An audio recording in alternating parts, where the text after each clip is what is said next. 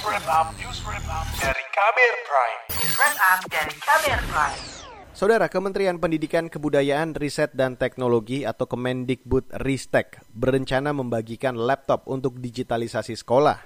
Namun rencana itu menuai kontroversi di masyarakat.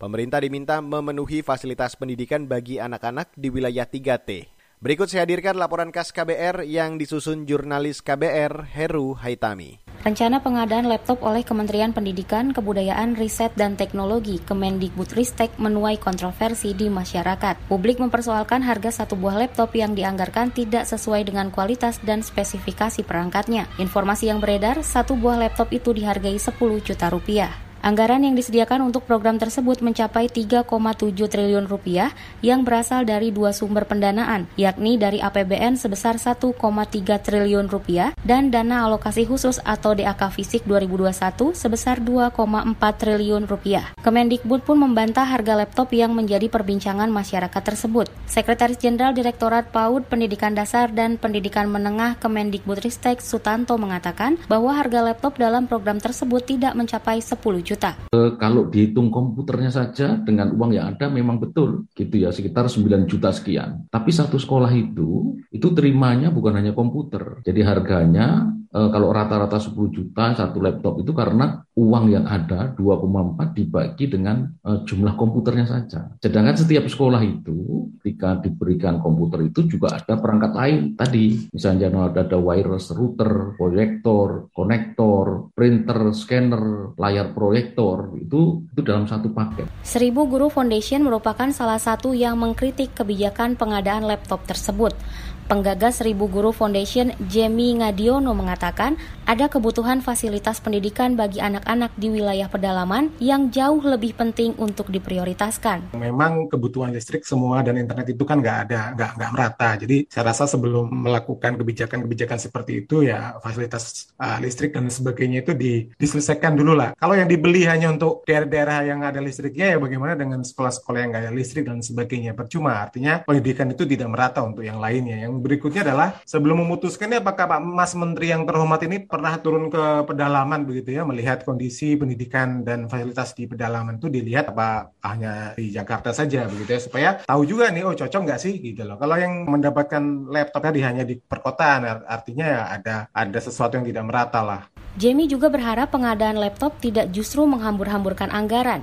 Jika program tersebut berjalan, kualitas daripada perangkat perlu diperhatikan. Laptop ini kualitasnya bagaimana? Jangan hanya uh, semangat untuk pengadaan-pengadaan saja gitu loh. Jadi semangat pengadaan nilainya besar, setelah itu dipakai berapa bulan rusak, terus tuh apa hasilnya gitu loh. Setelah ada laptopnya apa hasilnya gitu. Hanya jangan hanya untuk semangat pengadaan saja, tetapi harus ada hasilnya. Itu yang paling penting. Jangan sampai membuang-buang anggaran hanya untuk pengadaan saja, tetapi impact dampaknya apa setelah ini? Bagaimana nih Kementerian Pendidikan untuk melakukan monitoring setelah ini gitu loh biar tahu dampaknya. Ini duit gede loh, bukan duit kecil. Sepakat dengan itu, Iin Umrian, guru sekolah dasar di Bogor, Jawa Barat, berharap tidak ada ketimpangan bagi sekolah penerima program tersebut. Iin khawatir hanya sekolah dengan fasilitas penunjang lengkap yang mendapatkannya. Apakah tidak salah sasaran? Jadi ketika laptop itu diberikan pasti ada syarat-syaratnya. Nanti akan dilihat dari Dapodik apakah memiliki sarana prasarana atau tidak. Kalau seperti itu, maka akan ada terjadinya tidak adil itu. Jadi yang dapat akan sekolah itu lagi, sekolah itu lagi, sekolah yang sudah bagus akan lebih bagus, sedangkan sekolah yang tidak bagus, eh, baik itu dari fisik, bangunan, dan segala macamnya, akan semakin tertinggal. Kayaknya nggak etis kalau hanya digitalisasi tapi tidak melihat ke bawah. Jangankan untuk ke pedalaman, kami pun di Kabupaten Bogor yang dekat dengan Jakarta, itu kondisi sekolah itu tidak baik-baik saja. Di sisi lain, Komite Pemantauan Legislatif atau KOPEL meminta pemerintah meninjau ulang rencana pengadaan perangkat teknologi informasi itu. Koordinator Kopel Herman mengatakan bahwa prioritas kebijakan anggaran jauh lebih penting mengefektifkan pembelajaran di masa pandemi seperti kebutuhan listrik, internet, atau sinyal seluler di seluruh daerah termasuk wilayah 3T, terdepan, terluar, dan tertinggal. Melihat efektivitas pembelajaran kita selama ini jarak jauh, ada program di TVRI misalnya itu di daerah-daerah di daerah-daerah terpencil, terjauh, uh, ini hanya 25 persen bisa menikmati pembelajaran ini di uh, TVRI misalnya. Kalau kita mau ambil contohnya, kendala dan tantangan yang ditemukan antara lain juga adalah akses, ya akses internet di beberapa daerah itu masih sangat sulit, terutama di daerah terluar tertinggal. Kemudian ada dana untuk membeli kuota internet itu juga masih menjadi masalah selama ini. Herman mengatakan, bila pengadaan laptop dijadikan solusi mengefektifkan pembelajaran di masa pandemi, pengadaan laptop harus mengcover seluruh kebutuhan murid yang tidak memiliki gawai, menjamin kuota secara berkesinambungan, serta membangun akses internet pada wilayah yang tidak terjangkau jaringan. Demikian laporan khas KBR yang disusun Heru Hetami. Saya Dwi Renjani.